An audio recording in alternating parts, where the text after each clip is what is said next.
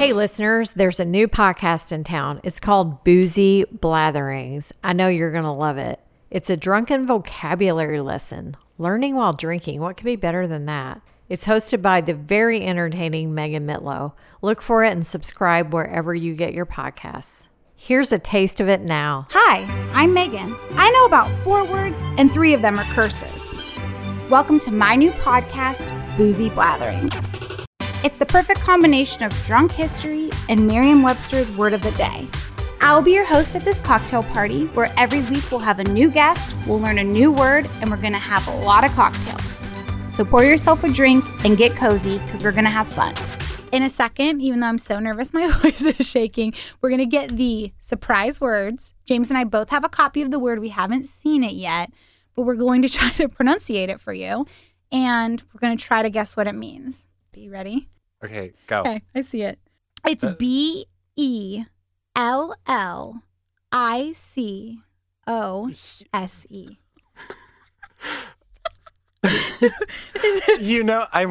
I like my knee-jerk reaction when I look at this. I know that it is not the right way to pronounce it. I am full-blown crying at this moment. I want to say it's Bell, right? Let's break it down. Well, I want to say. I'm just, you know what? I'll be the sacrificial lamb. Thank you.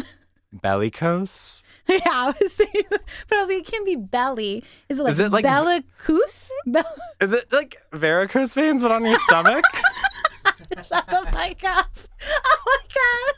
Oh my God. Hey listeners, there's a new cocktail book on the market. Fan Favorites, A Cocktail Memoir, Volume 1. It's filled with original local cocktails that were voted as fan favorites on the Columbus Craft Cocktail Tour. You can get a copy of your own by going to columbuscraftcocktailtour.com/store. All proceeds go to the talented bartenders and mixologists whose cocktails are featured in the book. ColumbusCraftCocktailTour.com/store. Hey, what's up, If This Bar Could Talk listeners? I'm producer Greg Hansberry, and I had to chime in here with a bulletin, because since we recorded this podcast, Blair and Leanne have actually sold out of their fan favorite cocktail book. So unfortunately, you're not able to get a copy of it right now. But the good news is not only were we able to donate some money to the Central Ohio hospitality industry, but they're already working on Volume 2. So keep your eyes peeled for that down the road. Cheers.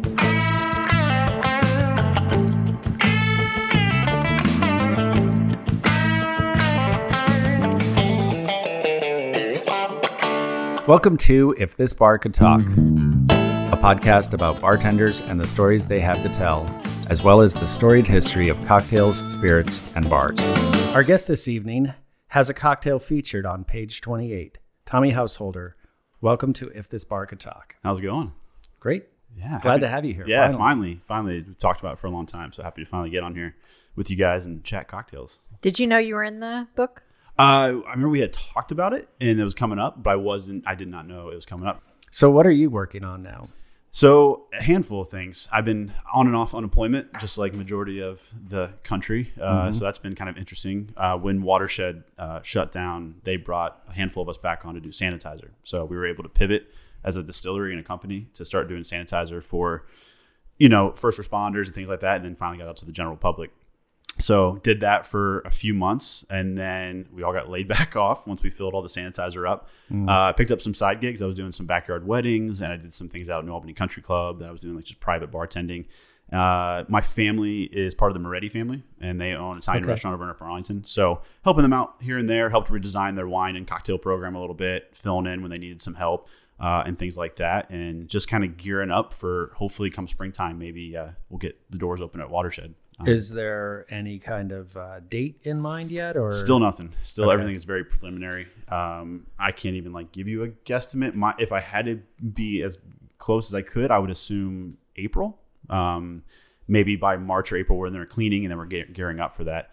We had some other expansions that we're doing. We're expanding our main dining room a little bit in the back room, so that's taken some time away from, you know, obviously opening up. So who knows? I'm hoping by April, but we'll see. Awesome. Yeah. So Watershed, you're obviously known for your great spirits. Mm-hmm. You're also known for your wonderful restaurant, the food, the chef is amazing. Oh, yeah.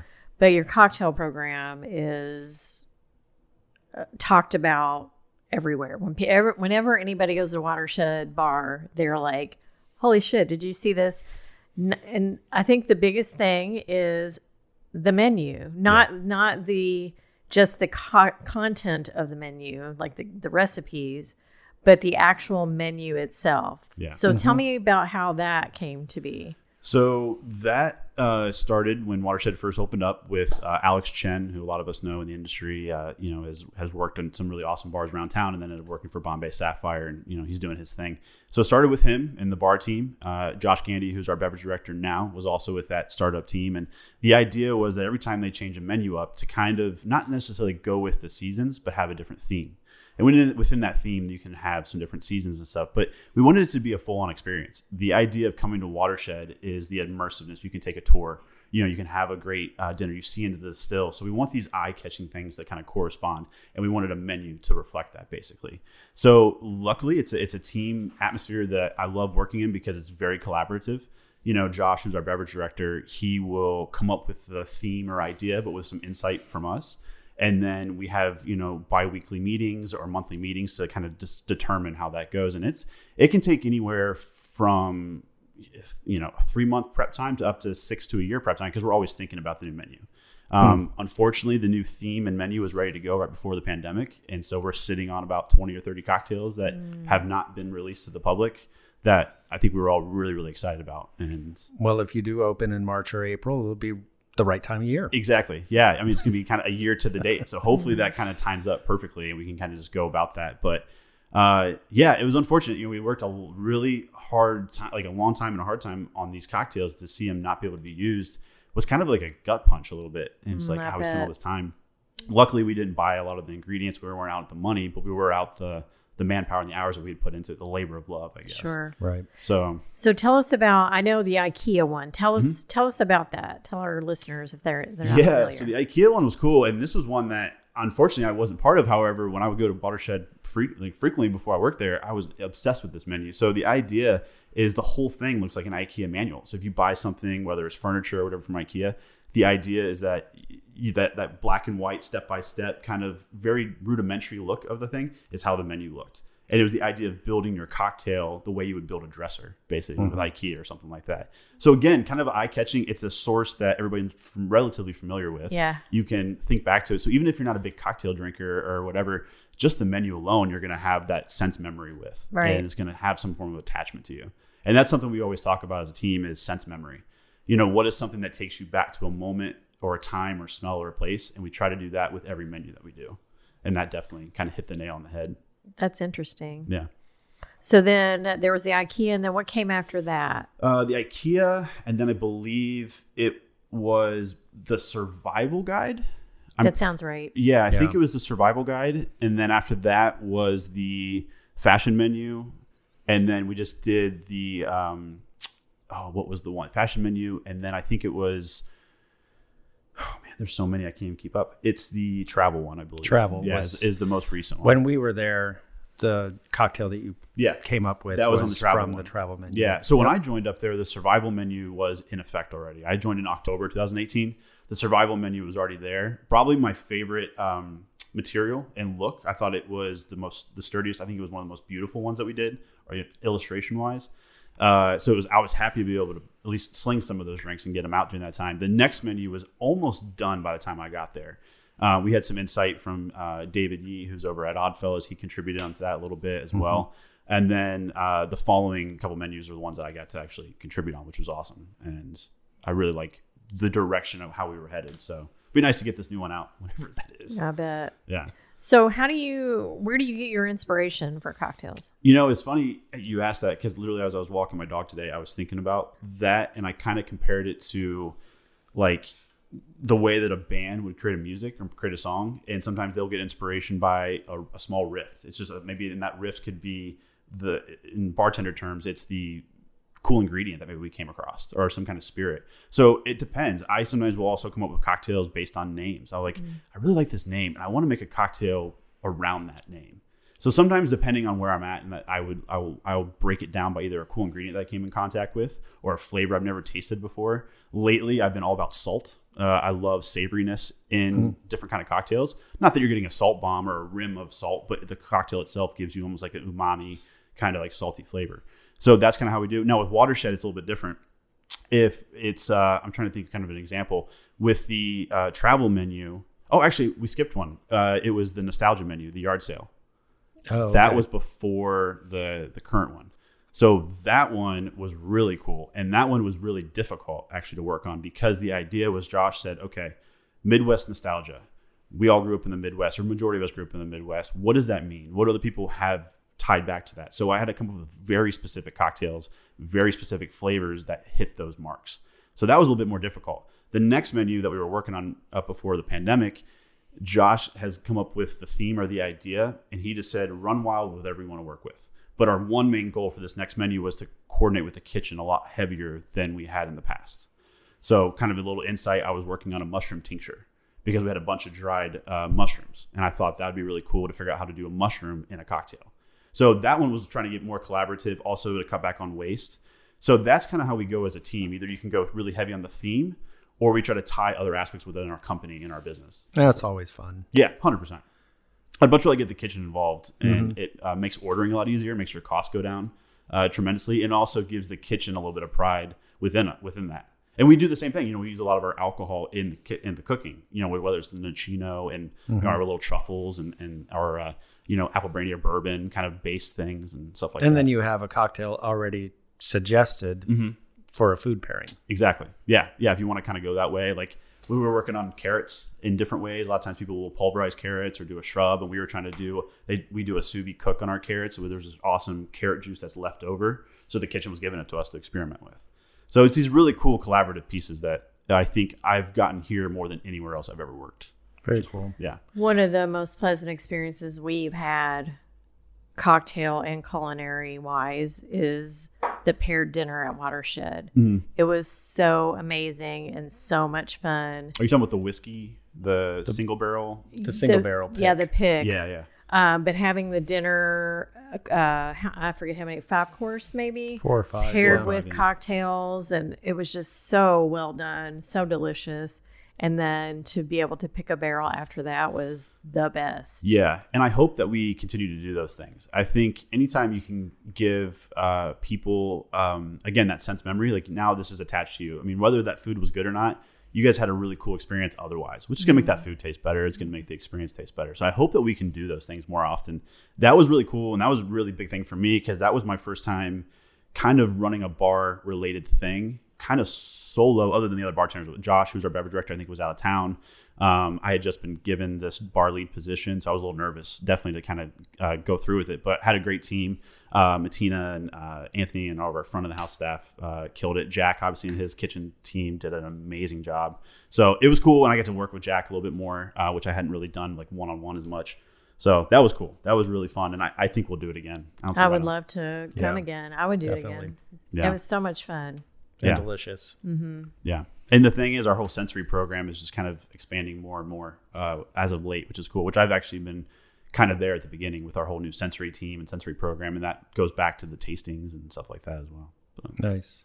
So backing up from there, tell us a little bit of your history and what got you to being the bar lead at Watershed. Yeah. So it's kind of an interesting little path because I always told myself I would never work in restaurants. Literally growing up, I said I'll never work in a restaurant. Because you come from a restaurant family. I come from a little bit of restaurant families. I come from hospitality people, salesmen. My dad was a car salesman. So I've always had that hospitality side to me, but I always thought working in a restaurant is so demeaning. I literally thought that as a 13, 12-year-old, 14-year-old kid. And boy, was I wrong, because as soon as I got into restaurants, I was hooked. So I spent most of my early high school career working at a private golf club, Heritage Golf Club over in Hilliard, and mostly worked in the golf department. So I got kind of like a nice introduction into hospitality and dealing with customers and things like that. And then kind of progressed through that. And then in the winter times, I would help them out in their banquet side. So I got a little taste for banquet serving and things like that. Flash forward to about I was 19 or 20. I started working at Moretti's in Arlington. And then when I was 21, I first started bartending. That was my first gig. I was at Marais in Arlington.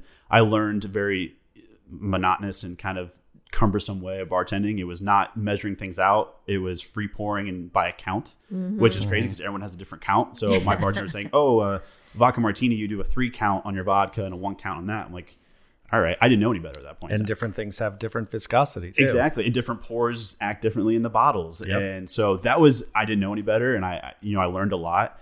And then at that point in time, I was going through college. So I went to Ohio State during that time. And I would work at the golf course in the summertime. And I would work at the restaurant in the wintertime. And I just kind of did that for a handful of years. And then when I was about 20, I graduated college. I was a little late to the game. I graduated when I was about 25.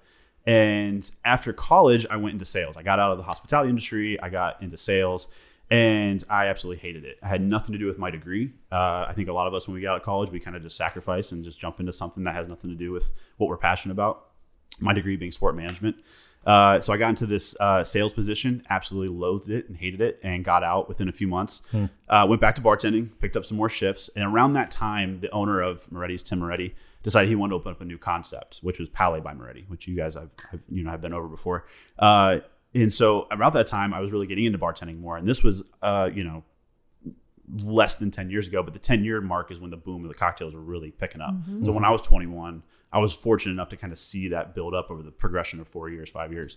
So flash forward to 25, 26, I got a chance to go and potentially open this up with an owner. So I had to work on my game. I had to figure out, okay, I need to up my game. I need to learn more about this. So I had an opportunity to go to Curio. And that was where I really was a fly on the wall. I was a barback or apprentice or however you want to kind of look at it. It wasn't bartending. I was making a few drinks here and there, but I was like a deer in headlights in there. And the fact that I had that opportunity was amazing. Big shout out to Rebecca Monday for that. That was like our main connection. One of my best friends is friends with her before I even met Rebecca. Awesome. So that was really cool. So got to Curio, was a fly on the wall. And what I would do was I would learn at Curio and then I would leave and go to Moretti's the other day and bartend, and I would experiment while I'm there. So everything I would watch and learn, I would then go to a bar where I had a little bit of freedom and some downtime, and I got the chance to have some, to run with it. Then a few years later, Palais opened up. I left all those and went to be the GM and beverage director at Palais by Moretti. So that's when I first got my dipping my toes in the kind of managerial and actually running a program and setting it up from scratch and setting up a bar, which was really a huge learning curve. But I embraced it. I loved it. I love the energy. I love the organization. I have a little bit of OCD, so that I could be meticulous and build something out from the ground up was insane. All around and in between those years too, when Service Bar opened up, I went help them open up that too. So when I was at Palais, I'd be at Service Bar like one day a week, just helping them out a little bit. So I kind of got in, dipped my toe back into more of the distillery side. And then in 2018, I had an opportunity to go to Watershed, and it popped up. Friends of friends, they reach out, and I had a meeting with Josh, our beverage director. We had coffee. We thought it'd be a good fit, and I decided to step back. At that point in time, I didn't want to manage. That was my biggest thing. I wanted to take a step back. I just wanted to bartend. Managing is so stressful. It's really rewarding, but it's really, really stressful. And I just need to take a break. And so luckily I could go to Watershed, and I just started as a bartender there, and it was great. And I loved it. In that same year that I joined over there, I also picked up at Commune, the vegetarian restaurant in Columbus. So I was there. I'm there one day a week, and then Watershed the rest. And so that's kind of how the progression has gone. Been working my butt off over there, and I think everyone takes notice of that, and they kind of let me do this or wear another hat and kind of just keep working with the team. And it's been fun. It's been really a fun trip, I guess, to see how it's progressed. So it's interesting that you reformed Moretti's bar menu. Mm-hmm. I think that a lot of the old school restaurants like that are going to find that that's going to be necessary for them to do in this city, because we're so spoiled. We want a good cocktail wherever we go. In the old school restaurants, I'm sorry, no offense to them, they have great food, but man, like you said, they free pour, they don't make good cocktails. Yeah, and even the wine list can get overlooked sometimes. You can go to a really, old school Italian restaurant. Okay, I'm fine if the cocktails aren't that good, but if the wine list doesn't make sense either, I'm like, I'll just get takeout then at that point, and I'll do something else. So I think you're going to see that. And I think now that a lot of bars have experience with doing cocktails to go or batching cocktails and stuff like that maybe they wouldn't think before, I think that'll help the industry a little bit too. So now if you're a place and you're worried about a 10-minute cocktail, well, now you have the chops. Now you've blended things together. You've batched things. So now no bar has an excuse anymore, I think, to really be slow you know, there's ways to kind of get around it. Hopefully everyone's learned from that at this point. Yeah. But hopefully we'll see. It'll be interesting to see how this year plays out, honestly, with the people that are still left, you know, who's going to be left in the industry. How is that going to affect training and staffing up and things like that? I'm a little scared about that, but those that have stuck it out, hopefully we as a team or as a community can become leaders and show people how it's done and the right way to do things. But I think that would be great. So, our cocktail convention, which we had to cancel it this year because of the virus, but the first and only one that we've done so far, it culminated in a competition where in our world, the cocktail is always the star of the show. But we had a bartender making a cocktail and a chef had to make an amuse-bouche to pair with it. Yeah. So it sounds like that's what Watershed does every day of the week, pretty much. 100%. Yeah. I mean, we, you know, at Watershed on the food side, we always have our chef's tasting menu, which I think is one of the best deals in the city. And if you pick certain things out, you can get so much food. I think it's $45 or $50 is what it came up to be. You get a starter, a middle course, a main course, and then a dessert. So you're always getting kind of like a paired cocktail. Like, you know, we were talking before the podcast about Chapman's and other places that are doing these kind of coursing menus. We've been doing it for a while now, which is really cool. And you can, I've had it where I've had regulars that come in and they, can you try to pair this cocktail with this food? I mean, we all know it's really, I think obviously to me, wine is still the primo of pairing with food, but there are ways to do it with cocktails and you have to be very kind of delicate and precise with that. And usually if there's a cool ingredient that they brought into the kitchen, we're trying to find a way to use it in our cocktails anyways. So you'll find something that'll pair with that, which is really fun, I'd say. That's so fun. I love it. Cool. I think this might be a good time for us to take a break and make a cocktail. Yeah. What do you think? What are you going to make for us? So it's a really fun cocktail. It's something I've been sipping on a lot during this pandemic. It's something I call the Nordic Martini. It's an aquavit-based cocktail. I've been geeking out about aquavit for a long time now, and I'm so happy there's finally one in Ohio. So it'll use a base of that. Basically, it's going to be like a really just traditional martini, but with some kind of bits and pieces there that'll make it a little bit elegant or different with some salt and some orange bitters and different kind of vermouth with sherry and all that kind of stuff. I can't wait. Awesome. And then you can tell us more about aquavit. Yeah. Cool. All right. Let's make a cocktail.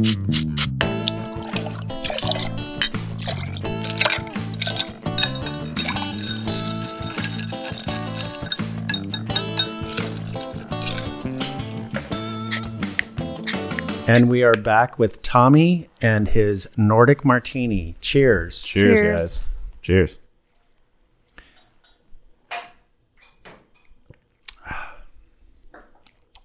Oh, that's tasty. So tell us how you built this. So this is a pretty traditional like martini build, Manhattan build. My ratio I typically use is 2 to 1. So 2 ounces of your spirit to 1 ounce of your vermouth or sherry or modifier, basically.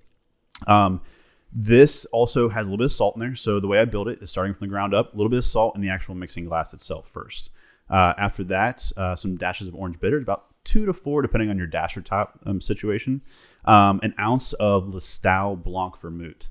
Vermut, and it's spelled V-E-R-M-U-T, not like vermouth. It's a hybrid of sherry and vermouth together. Lustau is known for all their sherries and things like that. So they've gotten to the vermouth game a little bit. So 1 ounce of that, and then 2 ounces of Norden Aquavit. Aquavit is a spirit that I have fallen in love with over the past couple of years or so. It's traditionally a Scandinavian spirit. The legality behind it, it has to have either dill or caraway or both in there, basically, for it to be called Aquavit. Whereas gin has to have juniper, this at least has those two. A lot of times in Aquavit, you will see juniper. In this one specifically, there is caraway, clementine, sumac, orris root and sage, star anise, angelica, juniper, dill, and coriander. Oh, yeah. So quite a bunch of stuff in here, but anybody that's a gin drinker tends to really enjoy this anytime I pour it for them. I loved it. I had never had it before, and we tasted it just neat, and it was amazing. That's what I thought of was it tastes like a really good gin to me. Yeah. Yeah, and there's actually a barrel-aged one out in Columbus right now, too.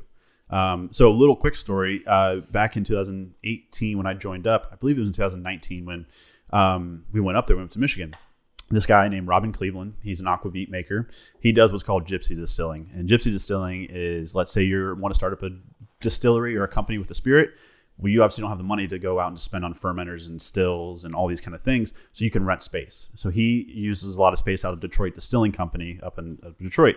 So the bar team, the Watershed bar team, we were messing around with aquavit. We actually made our own in-house too. We took our 4-peel gin and made our own kind of aquavit.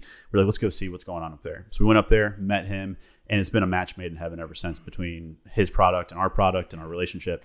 So we actually kind of helped make the partnership with Cavalier Distributing to get him down into Columbus with his product. So for the release party, we actually held a Scandinavian themed dinner at Watershed, showing a lot of his product and stuff. So typically you wouldn't see that in a distillery, and that's competition, but we looked at it as like kind of a communal thing. Mm-hmm. It's a product that we don't make. It's a company that we respect, and it's a flavor that we can stand behind. Mm-hmm. So this is made in Detroit. Made in Detroit. Rather than it's not made in Norway or correct. Yeah. There's no tie except for the product. Exactly. Yeah. It just follows the template of what you have to follow to be called an aquavit, basically. And in Ohio, we had one a long time ago, and it went away for years. So this is the first time we've had aquavit in the state in probably 5 years, maybe, maybe more than that. So it's delicious. It's something that it's universal and versatile, I think, in a lot of ways. Mm-hmm. I think gin you do. And I think you can maybe get some vodka drinkers onto it. It'd be interesting to see how they take this versus like a juniper bomb, because this isn't a juniper bomb. It's that angelica, it's that caraway and dill and all that kind of stuff too. Mm-hmm. So I'd be kind of curious to see. Yeah, it's a completely different set of herbals. Yeah. And with this cocktail, adding salt to it, I thought was just kind of like a fun, savory way to introduce that. I was kind of talking to you guys off camera about, but I don't like salted rims on cocktails. I don't like the graininess. I'd much rather have it in the cocktail, dissolved in it, so you can actually taste a little bit of it, but don't overpower it, obviously, too, as well. Yeah. Just like in cooking, right? Salt brings out the flavors. Exactly. And it definitely is working on this cocktail. Yeah. And the lemon peel, obviously lemon and salt go great together when you're cooking. Mm-hmm. And so that's where that kind of goes. And that's where a lot of my inspiration does come from with cocktails too. It's the culinary side. And how can I make these flavors that I love eating make sense in liquid form? And it's tricky, but luckily having good spirits and good, simplicity around it, it's kind of helps out. But. So what made you use the Lustau Vermut as opposed to using just like a dry vermouth? So I like the salinity you get from sherries typically. What's that mean? So you kind of get like a saltiness to a lot of sherries out there, or nuttiness. You tend to get that in a Pedro Jimenez or an Oloroso sherry. There's like this kind of like almost like olive briny kind of flavor to some of them sometimes in a back burner. So because of that, I thought it would play well with these ingredients, with that. It's really good just to drink on soda and that. So the Lustau Blanc Vermouth with a little bit of soda water, it's super light and refreshing. And their sweet vermouth is really tasty too for Manhattans and things like that. So I do love the Carpana, and there's some other really good vermouths out there, but I just like that little tweak of an element just to make it a little bit different. It's really good. So one of my favorite cocktails is a Dirty Martini or a Gibson. Mm-hmm. And this kind of is like a... So what Kristalavi introduced me to was she would put a little bit of the onion juice and a little bit of the olive juice in my martini. And this tasted very similar to that. It hit some of those notes. Mm-hmm. Yeah. When I joined up at Watershed, we started using it quite a bit. And one of our cocktails actually that was put together in kind of honor of Miss Annie Williams from Lawbird. She is on there. I think she contributed the cocktail. I'm pretty sure is how that went, or there was an inspiration by that. But it was a 50-50 martini, and it was really heavy on the salt. So we did a salt water solution with that, and we did a 50-50 split on, I think it was gill gin from Watershed. So a lot more floralness and kind of chamomile flavors in there. And then it had, I think, another kind of Blanc vermouth, but it wasn't this vermouth. And it worked great. And anybody that came in that wanted a dirty martini, we pushed that onto him. And 9 times out of 10, it was perfect for that person. Yeah. Nice. It's very tasty. Mm-hmm. What do you think? I love it. I think it's, like you said, there's a lot of great flavors that are coming out that are unexpected. And it's still a martini, but there's so much more going on that it's so much more complex than just gin and vermouth. Exactly. Yeah. And that's all it takes is just like, because at the end of the day, it's the same amount of ingredients. It's just a 2-to-1 ratio, and you just plug things in. I'm huge on, different ratios. I tell people all the time, like, learn your basic ratios and you can just plug things in and out. And it's just like what I call the Mr. Potato Head effect. It's Mr. Potato Head if you take out his eyes and put on a different set of eyes. Still Mr. Potato Head, but it's a little bit different, basically. And it's the same kind of technique with cocktails, I think, quite a bit. As well. Tasty. What do you think, Hansberg? I like it because your other ingredients almost replace like an olive juice. Mm-hmm. You know what I mean? Yeah. Which I totally brine, agree. Which I don't care for. Like, yeah, because a lot of times when you make a dirty martini, you have to shake it because it has olive brine in there, and that's a general rule of thumb. Because if not, it'll be oily. And then when you do shake it, there is usually a little bit of a different texture, different mouthfeel and stuff like that. And I'm huge on mouthfeel. So if you can get those flavors with a better mouthfeel, I say try it, and why not? And I think that's kind of what this is. It's a lot more smooth and silky mouthfeel. If this would have had olive brine in here, it would have a little bit more of an oily texture and a little bit thinner, I would say, like a different weird consistency mixed as well. That's so interesting. When you create a cocktail, you've got to think about a lot of different components. Yeah. You taste with your eyes first, or eyes and nose, depending on how you walked into a room and maybe smelled something first, and you go eyes. And then after that, you have to hit all your senses. And if you have something that tastes really good, but you can't get past that weird texture, like for instance, I didn't like mushrooms until 2 years ago because of texture, and now I can't stop eating them. Mm-hmm. It's you get over that texture kind of thing, and you're like, wow, there's some good flavor in there. I think it's the same with cocktails. Like if it's a weird texture and it's weird, and you can't make it drink down, you're not going to want to have a second one at all, no matter how good that first one was. Right. Yeah, I've had a fat washed cocktail that, however it was done, I don't know, but it had this greasiness to it. Oh yeah, and it was just off-putting. The flavor was fine, but the texture was off. Yeah, and fat washing is very difficult to do. When it's done right, fantastic. It's silky. It's super, almost thick, but very not like thick like ice cream. It's like just got a great mouthfeel. Yeah. Yep. And also depending on what kind of, if you do like a different dairy kind of fat wash or a milk punch, the difference of dairies that you use. A lot of times where people mess up, I've noticed, is if you do like a milk punch, you don't get your milk to the right temperature before you add it. Your citrus is off, or we've tried to do non-dairy bases, so like oat milk and almond milk and things like that. If you don't have a high fat content, it can also cause some weird textures and flavors to continue as well. Right. So that very well could have been something like that too as well. But something I can never get past is when people use the chickpea juice. What is that called? Aquafaba. Aquafaba in place of egg white. Yeah.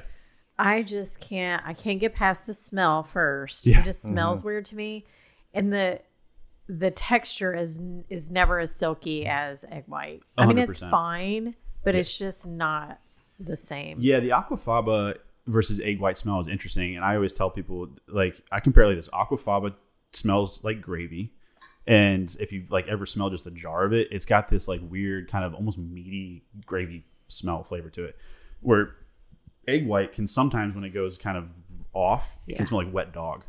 Yeah. So you gotta like, it's this weird kind of, which one is it? Mm-hmm. What I found with aquafaba is the shelf life is much better. If you have a restaurant that is using garbanzo beans and something, you can double down and save that. Luckily at Watershed, we make so much aioli. The kitchen takes all the yolks and they give us all the whites. Mm. And so we usually have quart containers of just egg whites, and we seal them up, pasteurize it, like they're good to go for a little while. But over time, if we're not cleaning a lot of our like squeeze bottles, things we do, I just smell it. It smells like wet dog. I'm just like, this is terrible. So, but I do love a good froth. I tell you who's got some of the best egg white game in the city is Bottle Shop. They take forever to make their egg white cocktails. I will say that till I'm blue in the face. But the heads that they create on their cocktails are insane. Mm-hmm. Yeah. So they definitely have some of the better like egg white kind of game, I would say, in the city. Well, they're raising their own chickens now. So yeah, and they're selling them in house too, which is really cool. I love to see what Barb and Armand are doing over there with that, which is really fun. It is fun. So tell us more about the sensory stuff that you're doing at Watershed. I find that fascinating. Yeah. So this year's been a little different. We kind of slowed down pretty tremendously on that just because of COVID. It's hard to get people into a room together. It's hard to literally taste things in a room together because you have to take masks off and stuff like that.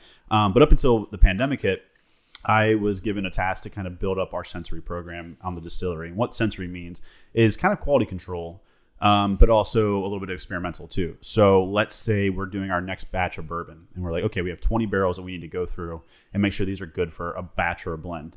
So what I'll do typically is I'll get all those samples. I measure them all out. Sometimes I'll proof them down to what they would go into a bottle, which is, the 90 proof, or sometimes I'll leave it at the heat, the barrel strength, just to see where it is on that. So I'll get a bunch of samples of those, and then I'll usually send out an email to the team. Say, hey, we've got some things we're going to batch. Let's all get together and let's figure out if these bourbons are good. And what I'll typically do is I'll take a little sample of all 20 of them into one separate one. And usually right off the bat, we can tell if something's off. If we're like, we taste it, we smell it, like something's not right, then we have to go through each barrel and smell and taste and see if something is off. I've gotten to the point now where I can kind of smell the difference if something's off. And I don't even need to necessarily taste it, but it obviously helps to taste. There was a moment there where we kept getting like this earthy beet flavor out of some of our barrels. We didn't know what was happening. We didn't know if it was the grain or the barrel. We weren't sure. So we just, every time we had that, we would keep those barrels off to the side, let them age a little bit longer and see if they change or do something different with them or finish them in a different barrel or something along those lines. So we're doing a lot of that. We're going to different places like Crimson Cup and Wolf's Ridge to see kind of like their setup for sensory and how they go about it.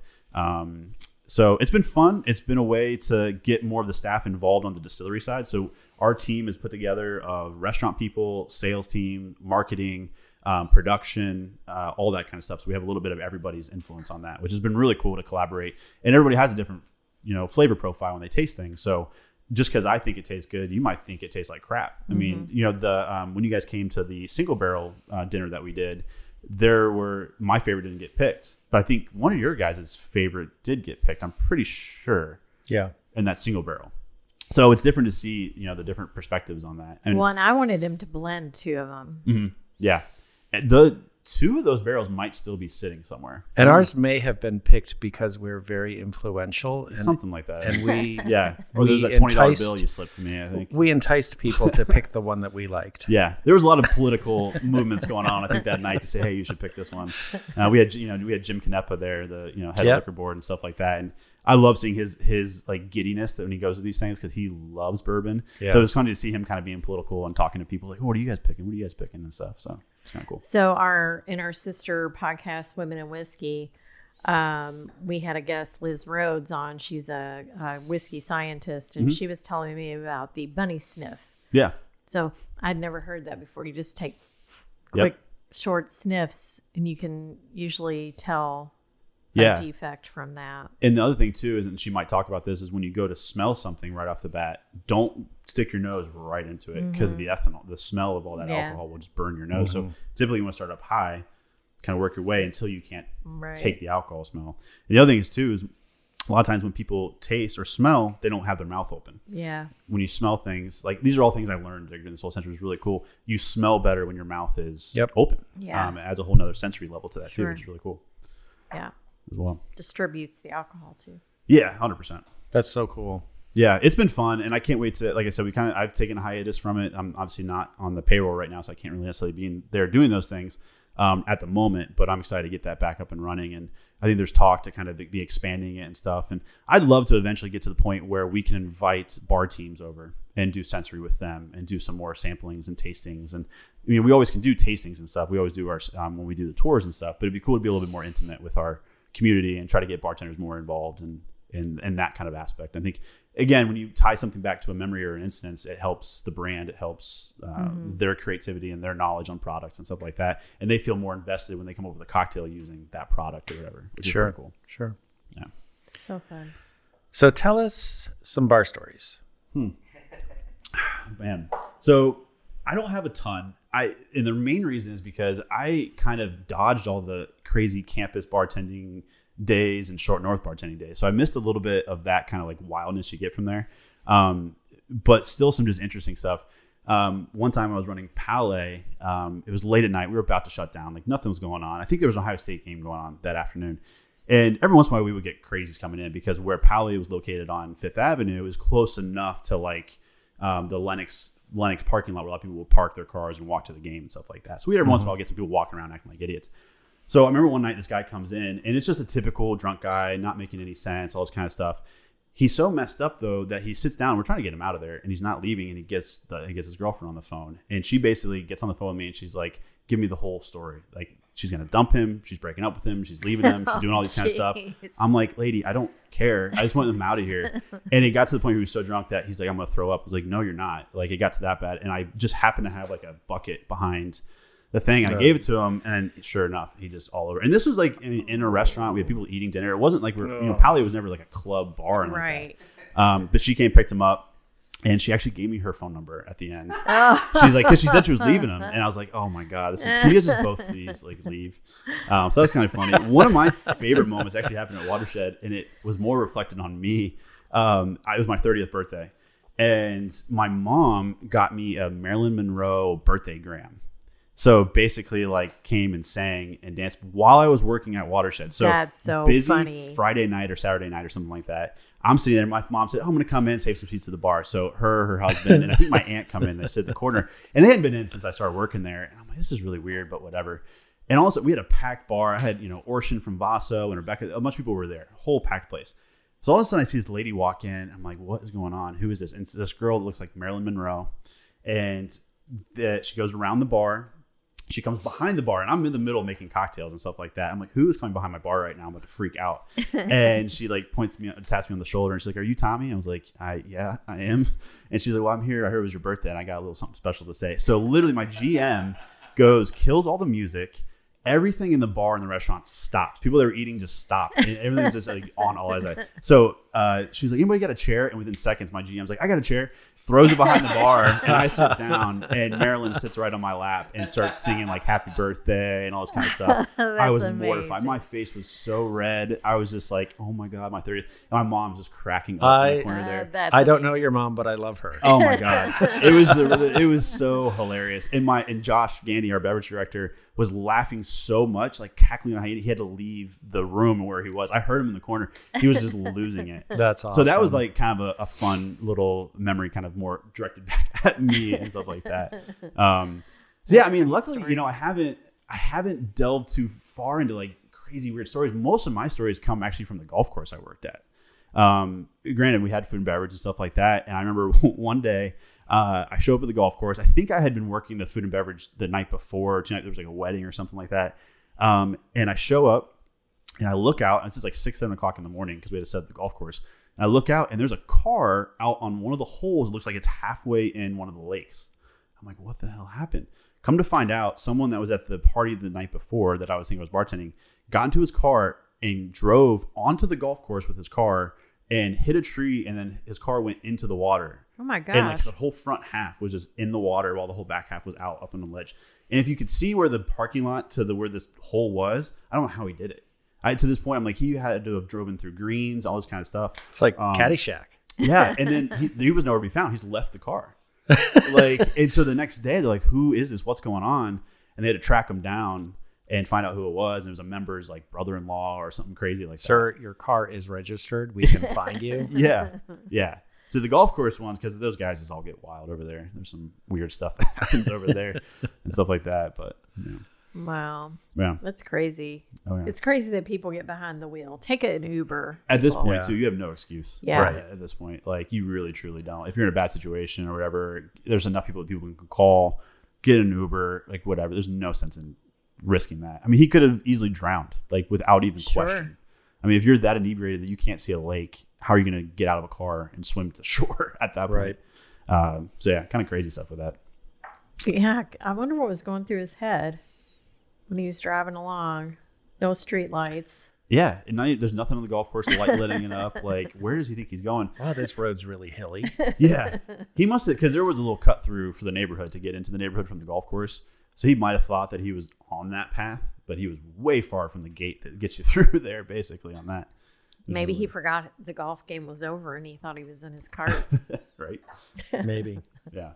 That's pretty cool. That's awesome. It's some crazy stories. One of my favorite stories, though, and it's not even something that was crazy, but kind of going back to Curio, just because of the moment of that night and how it all felt. And it was the weekend that they shut down for good, as far as like Travis stepping away and all that kind of stuff. And that was the coolest industry little get together party celebration crying like moment that I've seen in this industry in a long time. And it was really kind of humbling in a lot of ways. And so for those who don't know, I mean, Travis Owens was the head of Curio and ran that. And then that's how I got my start. That's how me and Lindsay from Citizens Trust and Rebecca Monday and Ben Greist and Annie Williams and just so many awesome bartenders have come through there and gone on to do amazing things. And Travis was like a grandfather to us. We're right on the corner from M right here. And I would say Crystal Avi's the grandmother of cocktails, where Travis was the grandfather of cocktails. And so I just remember that night. They're not that old. So let's say aunt and uncle. That's fair. Mother and father. Aunt and uncle. Yeah. Mom and dad. Cool. But in general, they had such a staple on what was going on in the city and a heartbeat on what was going on in building that. And so that weekend that everything shut down over there, I was there both nights. And I remember the Friday night, I think every bartender, past and present, bar back that worked there ended up staying behind. Everybody else got kicked out. And we just like sat around and cleaned the bar together. Like as a team, like, I mean, I hadn't worked there in years, so nobody else, but we all chipped in, we swept, we mopped. Like it was something that was like something so familiar to us. It felt like we were helping the family out. And to this day, like I just remember a couple of things that Travis shared with me and said he was proud of me and like the where I was going. He's like, we'll work together again soon and all that kind of stuff. And since then, it's awesome to see where everybody has kind of ended up in the city. And I think everyone that has worked there is really, they're leaders in the city and they're doing great things. And absolutely, that's a night that I'll remember forever. And that's something when I joined up with Watershed, when Josh Gandy and I had a coffee talk about it, he was like, you know, with Curio no longer here, there's a void in the city. He's like, we'll fill that void. Like our goal was for Watershed to fill that void. I know Annie probably had that same feeling when they opened up Lawbird. I know Ben's got that same mentality when he's at Veritas, and Lindsay's up in Citizens Trust. It's like we all understand there's that void, and it's our job as leaders to fill that void and keep it going, especially going into 2021 out of a pandemic and stuff. It's going to take an uphill battle, but I think we're all ready for it for sure. Yeah. Well, we definitely have the right people and talented people in the city who can keep that momentum going. Yeah. So, I think what you were saying about how everybody just like grabbed a mop and started cleaning up, that's a bartender trait. Mm-hmm. We've seen that. We, in our I'm Not Really a Bartender cocktail competitions, when it's over, all the mentors, mm-hmm. professional bartenders, they all start cleaning up. Yeah. Like nobody asked them, nobody expected them to do that at all. But it's just second nature. And Nate Howe was telling us they had an event at Rye River Social, mm-hmm. and it was for bartenders. It was a USBG event. And when it was over, all the bartenders started cleaning up, and the GM was like, what are they doing? Don't let them do this. And he's like, what am I going to do? Like, they're bartenders. You can't stop them from cleaning up. It's definitely embedded in us. I mean, after I made these cocktails, it took everything from my part not to start cleaning everything right away and just like putting everything away. It's just, and I handle that when I cook too. And I think that's a chef thing too. It's like you clean up as you go and that kind of stuff. But it's also like, I think everybody, when they go into a bar and restaurant, need to treat it like you're going to someone's house. At the end of the day, it's someone's house. They're there to take care of you, but you need to show respect back. Mm-hmm. And I think a lot of people, that's lost on a lot of people that go into restaurants. It's, they don't understand what it takes to make that food or prep that food or make those cocktails. And I think hopefully coming out of a pandemic where a lot of people were cooking at home and making cocktails at home, they're going to have a more respect and understanding of what it takes. Mm-hmm. Yeah. Because I've seen a lot of people that are at home bartenders and they're doing some really cool stuff. I'm like, that's awesome. Like, we have all, us bartenders, we're like, oh, we've been doing this for a long time, but it's awesome to see people seeing it. Mm-hmm. So hopefully that transpires into people going out to restaurants come 2021. I don't have a ton of faith in that, but I hope it, even if 5% of people are that much more appreciative, I think you're going to see that help out a lot, like tremendously. And there's been a pretty good, camaraderie around getting carry out and tipping heavily and taking care of people and stuff. And I just hope that kind of continues. It's gonna be really sad if it doesn't, but I have faith that this city, if someone's gonna do it, this city I think has the capability of doing it. Yeah, I agree. And I've said it before. I think this is the perfect time to reset everything and start paying bartenders and wait staff more and charging more for drinks and food. Yeah. It's a perfect, because you're right, people are gonna come out of this pandemic. We can't wait to get to the restaurants and bars again. And we are not gonna give a shit if we're paying $5 more for it. It's not about overcharging, it's about charging the appropriate amount so that the restaurants can make a decent profit. Right. Absolutely. Because you're definitely undercharging now. Yeah. Well, absolutely. And especially in this city. When you go to New York, if we had a place like Watershed in New York, our chef's tasting menu would go from $45 to $100 without even blinking an eye. Or probably higher. And probably even higher. Yeah, you're absolutely right. So it'll, my biggest thing coming out of this is I don't know how this would happen. I would love to see some form of health insurance for hospitality professionals. Yes. Mm-hmm. Totally something doable. Focused on that because it's unfortunate unless you work for like a hotel group like Vaso, they offer health insurance or something like that. Most restaurants don't, and the restaurants can't necessarily afford it. But it would be awesome to see if there was like the restaurant industry group could come together as a collective and figure out how to get affordable health insurance to that staff. Mm-hmm. It'd be nice to have the higher hourly and all that kind of stuff or those things. But I think health insurance is probably the biggest thing because most people still make enough money in tips and do a pretty good job on that. But yeah, I mean, even if like someone paid for half my health insurance, it would be amazing. Right. You know, at this point. And this year has kind of shown everyone that is completely missing in our society. 100%. Yeah, 100%. And it's, you know, it's unfortunate, like, you know, with this whole relief bill and everything that's going through, you're not seeing a lot of direct towards restaurant relief and help through that, which is really stupid, which is insane to me. Mm-hmm. I mean, the hospitality industry, the hotel industry, the cruise ship industry, the entertainment industry in the United States is such a driving force. To not see specific help towards that doesn't make any sense. I agree. Yep. And it's been so frustrating as of late to do that. And this is my first year ever having to navigate the unemployment waters, and like there wasn't even like that wasn't even set up properly. And so hopefully coming out of this and going over the next few months, there's a big overhaul to a lot of things, and you know, we'll see how it goes, but health insurance, come on. It's just, it's so easy. Right. I mean, it should be just a fundamental right to every person in this country. Absolutely. In my opinion. No, absolutely. If you work 40 hours, like let's say you work a full-time job, 100%. Like if you work 35 to 48 hours a week, I think that qualifies as like you're doing your dues, you're working as what you can, and we should have some kind of compensation as far as health insurance, especially coming out of a pandemic. I mean, the amount of people that can't even go and get a normal checkup to make sure. I mean, you can go get a COVID test for free, but if you just want to go make sure you're okay with the flu, you need health insurance for that. You know, it's crazy how that's been going. Yeah. But yeah, it's unfortunate. And I hope you're right. I hope that things will change. I think they will. Yeah. I think it will. I think it's going to take a collective group to kind of get the ball rolling. Mm-hmm. And stay behind it. Mm-hmm. And stay up on it. Moving. Yeah. And I think, you know, I don't know how the legalities of this goes. It's like, it's something that I'd almost want to take to the Liquor Commission Board and say, hey, Jim or whoever's like there, it's like, what can we do as a restaurant coalition with the state to figure this out? I think that's where it needs to start, I would say, for the most part, and see if there's like a state funded thing that can be generated on that based on health insurance. Yeah. I think would make the most sense to me. And I would happily a percentage of my paycheck goes to that. That's fine. Like, I mean, if I have to pay a tax on that, but I know that if I'm in this industry, that tax is guaranteeing me health insurance. Well, that's socialism. Yeah, seriously. God forbid. God forbid. Right. I'm all about it. Yeah. And I could see probably more readily than the liquor control is through the restaurant association. Yeah. If they could like buy group insurance for all employees, no matter where you are, you have the option of buying into that. Yeah, absolutely. Yeah. So so it's a very complicated system, but in a nutshell, if an employer offers health insurance, they automatically have to pay half your premiums. That's why a lot of them don't. That makes sense. And then also it's done by tax ID number. So they would have to change the rules to allow a group like the Restaurant Association to get one blanket policy for every person that worked at different.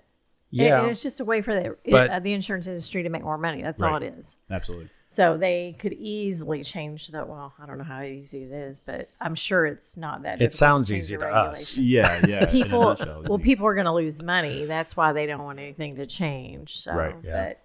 But yeah, no, we'll see. Played. I think going in 2021, it would be an interesting uphill battle. I will tell you one thing, though, and I think every bartender in the city has the same consensus that once, you know, they give the go-ahead of no masks and social distancing, it's going to be a party. Yeah. A party like no one's ever seen before. Yeah. And restaurants are going to be making money. And will it be enough to make up the losses that everybody felt in 2020? Probably not, but it'll at least help.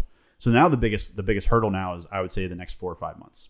How can the restaurants that are struggling right now get to that mark? Because in my head, if vaccines start to roll out, things start to progress, and things kind of get to that point, hopefully by the beginning of summer, May, June, we're at that party stage and we're starting to get to that point.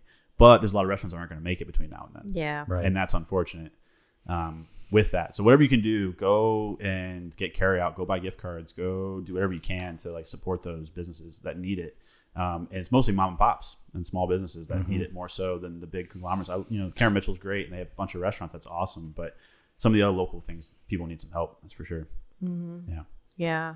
So, and that's how the Roaring 20s came about, right? Was the Spanish flu. So we're going to have the same resurgence. And I hope the restaurants here can hang on just a little bit longer, but I know it's difficult. Yeah. Yeah, luckily, you know, when they passed this relief bill, there was a chance to get some more loans, I think, through the PPPs or whatever. Mm-hmm. So that'll help for those that can get it. Hopefully, they've got it so that the right businesses are getting it this time. Right, and not some of the companies that shouldn't have got it, in my personal opinion. But yeah, I mean, whether it's my family's restaurant, Moretti's, I hope they maybe can get through it. Commune, where I was working, I really hope that makes it through, because that was a place that just opened up a year or so before the pandemic and was doing awesome stuff in the city. Yeah, they really did. They're, you know, we're trying over there to get through the motions. And right now we have a Parable coffee pop up over there right now, and those guys are doing a really good job. And so, yeah, I mean, a lot of companies have had to pivot. You've seen what Lawbird's had to do and open up a bodega. Watershed, we started doing sanitizers. So at that point, though, you can only pivot so much before you're just in circles. You know, you're just putting yourself in circles. So hopefully we'll see how things go over the next few months, but I'm optimistic. I'm trying to stay optimistic, and I think anybody that's in it has to stay optimistic, because if you let yourself go down that path, you're going to put yourself into a depression, and it's unfortunate. Luckily, I felt all my darkness was right when the pandemic first hit in March, and I've kind of gotten over that since then, and luckily just kind of been blessed to get through this year without too much damage, you know, that's for sure. Well, I think we are optimistic too. Yeah, very. So I think it's going to be a good year. I think that things will turn around for a lot of these businesses. Yeah. But it's going to take the community. It is. Yeah. And I think it's going to, you know, I'm looking forward to maybe doing a lot more collaboration coming up this year too, because, you know, businesses are going to be struggling. So whatever another business can help another business do, I'm looking forward to doing those things with people going into the next year and stuff. And hopefully, being at Watershed, we have a lot of ties with other breweries, and hopefully we can have maybe collaboration parties or do some industry events together. You know, we were doing Not Too Sweet there on Sundays at Watershed. That was kind of an industry-driven Sunday night kind of gathering and stuff like that. I'd love to get that back up and running and all that kind of stuff to give the community a sense of like, hey, we got through this. We got through this together. Let's keep it going together, and kind of let that keep spitballing and going forward. But yeah. So, Tommy, how can our listeners find you? Yeah. So, Instagram is what I mostly go through. The Instagram handle is thouseholder, HOUSEHOLDER.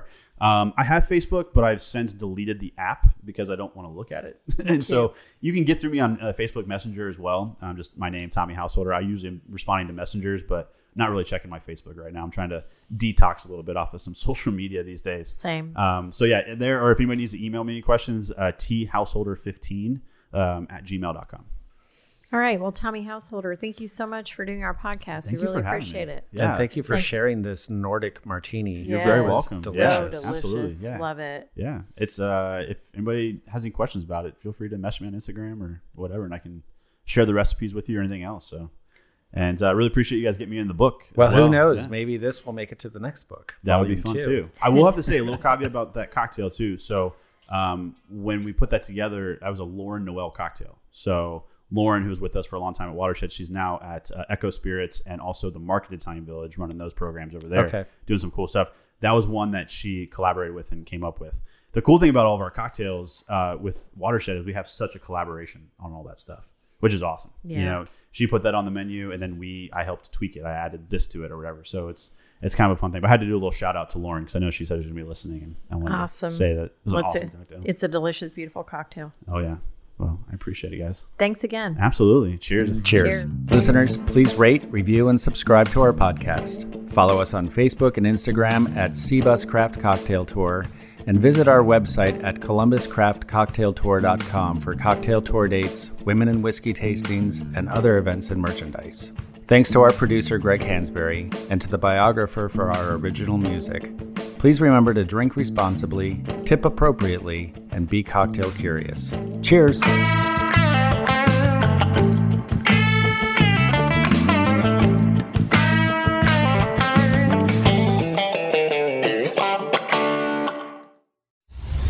This has been a Last Call Productions production.